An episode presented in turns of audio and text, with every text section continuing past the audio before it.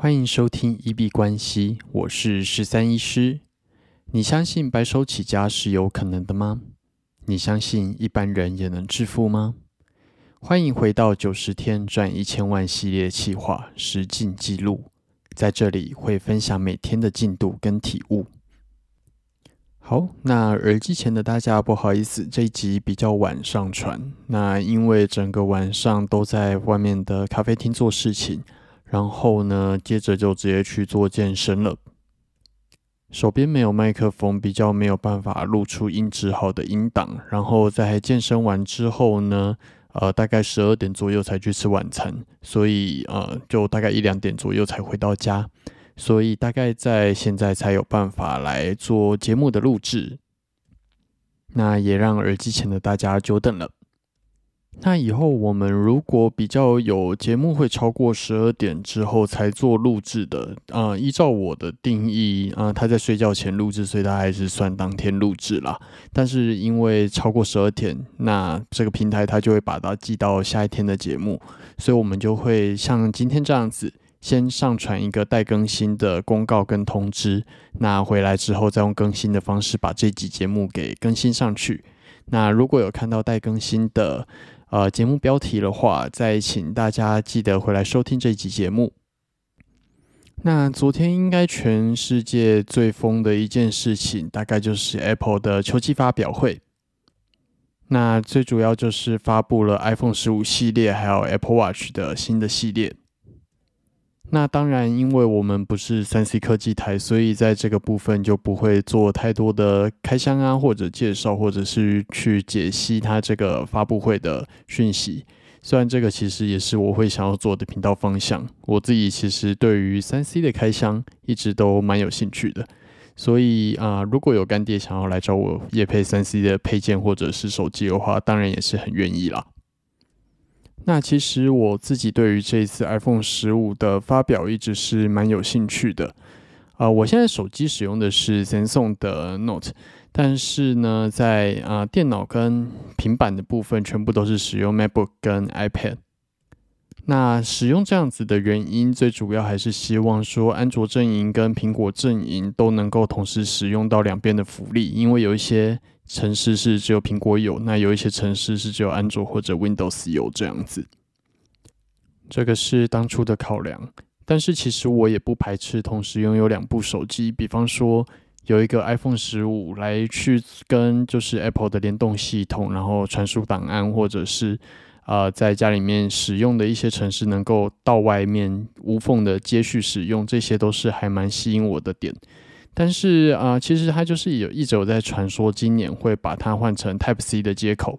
那这点对于我来说蛮重要的，因为我现在几乎所有的器材都已经是 Type C 了。那如果这时候买了一个 Lightning 的手机，其实就是很麻烦了。对于我来说，出门要再多带一条线。所以我这一次一直都还蛮注啊，有在关注说 iPhone 十五的发表。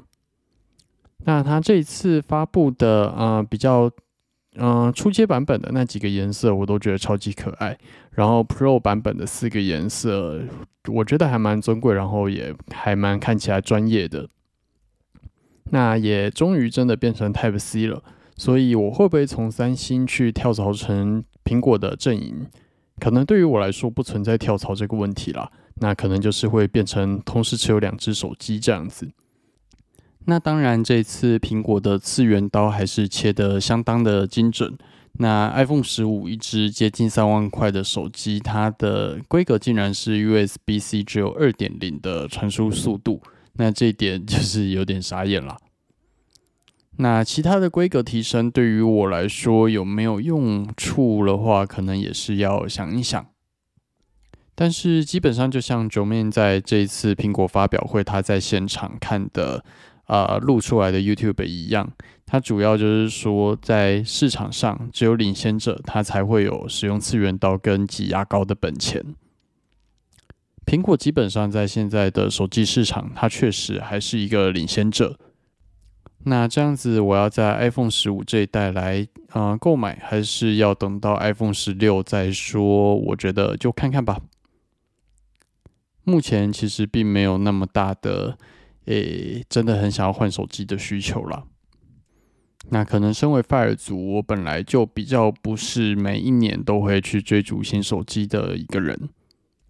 之前的手机基本上都是使用了四年到五年左右才去做更换。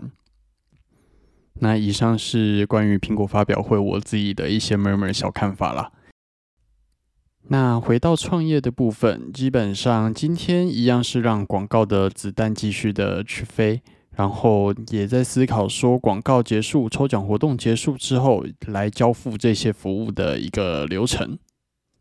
那以今天的广告数据来说，是有非常不错的成绩。今天直接多了十五个新的预约跟新啊，就是这些新的人要来参加这样子的抽奖活动。